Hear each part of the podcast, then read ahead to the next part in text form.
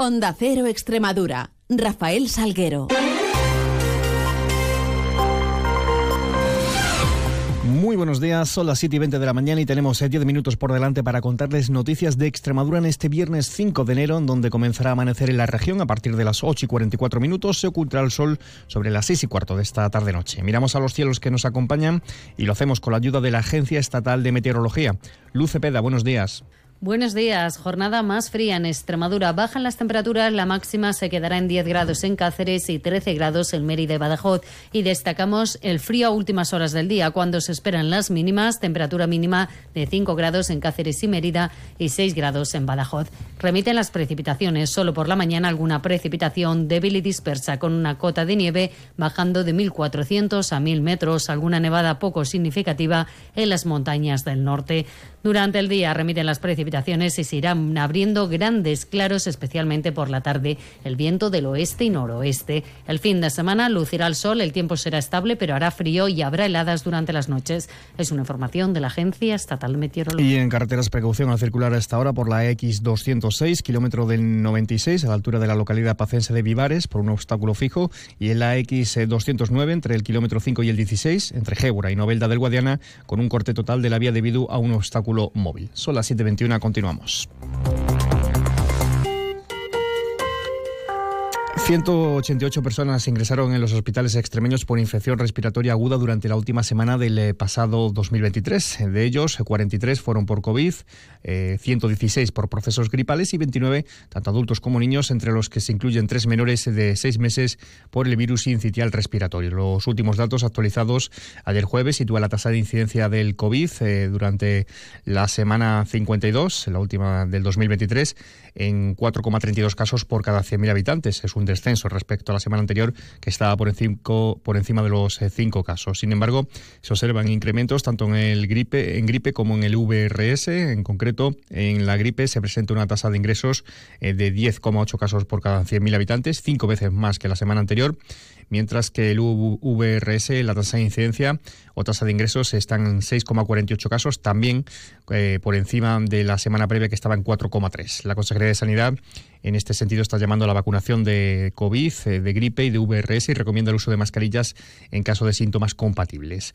El Hospital San Pedro de Alcántara de Cáceres, eh, de hecho, ha tenido que abrir la octava planta debido a ese incremento de ingresos por estas infecciones. Se han habilitado para ello 20 camas. La gerente del área de salud de Cáceres es Encarna Solís.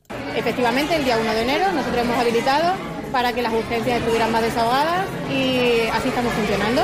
Eh, hay gripe hay COVID y bueno, lo que hacemos es un llamamiento a la prevención, a la desde el Colegio de Médicos de Badajoz se reconoce que hay sobrecarga de trabajo, pero se evita hablar de saturación porque se entiende que por el momento la situación es abordable. De los centros de salud se admite esa sobrecarga de atención a pacientes que se sitúa entre los 60 y 70 diarios, ya que aumenta el número de enfermedades respiratorias, también uniéndose a ello la actividad burocrática del médico ante la solicitud de bajas. El doctor Juan José Torres, que es vocal de médicos de atención primaria urbana del Colegio de Médicos de la provincia de Badajoz, asegura que las agendas están desbordadas, en especial en atención continuada. Sí, actualmente en esta época del año en la que vivimos, pues hay una sobrecarga de trabajo propia, propia porque se está aumentando la patología estacional, la patología respiratoria, vírica propia de, esta época del año. Esto provoca eh, que los centros de salud estén sobrecargados. Atención primaria y también los hospitales. El doctor Jorge Romero Requena, vocal de médicos del Hospital del Colegio de Médicos, informa, afirmaba que hay sobrecarga, pero que la situación en cualquier caso está controlada. Estamos ante un incremento de los casos de descompensaciones respiratorias de pacientes crónicos que hace que aumente la demanda y obviamente las descompensaciones. Pero es algo controlado y totalmente esperable para la época del año en la que nos encontramos. Y cambiando de tercio, les informamos de que la Junta va a destinar en dos subvenciones para las cámaras de comercio de Badajoz y Cáceres cuatro millones y medio de euros que se van a derivar al desarrollo del programa de competencias digitales para la ciudadanía en los espacios con especiales dificultades eh, demográficas, las zonas rurales. Así escuchamos a la consejera de Agricultura, Mercedes Morán, y a los presidentes de las eh, cámaras de comercio de Badajoz eh, y Cáceres, María García Sardiña y Gabriel Álvarez. El objetivo es llegar a más de 19.000 ciudadanos de nuestras zonas rurales, de nuestros pueblos, para mejorar sus competencias digitales y así poder eh, reactivar la, iniciativa económica. Por una parte, mm, pues mejorar la igualdad de oportunidades de todos los territorios de Extremadura a través de eh, una acción intensiva en, temas de digitalización. Pues en el caso de la Cámara de Comercio de, Cáceres se, va a llegar, se vamos a alcanzar a 7.806 personas en estos tres años, lo cual es una cifra muy importante y en el que va a haber de todo, porque estas son actuaciones, distintas líneas de actuación, que en el que solamente, no solamente se le va a dar conocimientos básicos para que la gente, pues de alguna forma, pues eh, eh, tenga una mejor vida ¿no? en este tema. ¿no?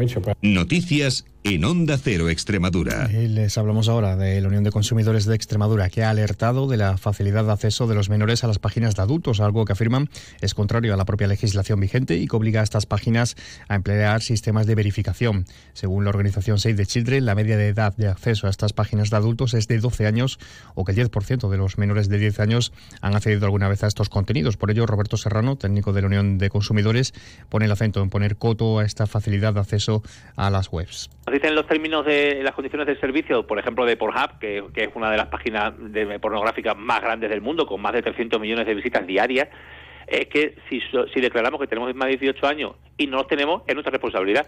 Un apunte para esta noche. Cruz Roja Extremadura va a movilizar eh, a cerca de 150 efectivos en más de 30 unidades con motivo de la cabalgata de Reyes Magos que se va a desarrollar por toda, por toda la región, las diferentes eh, cabalgatas.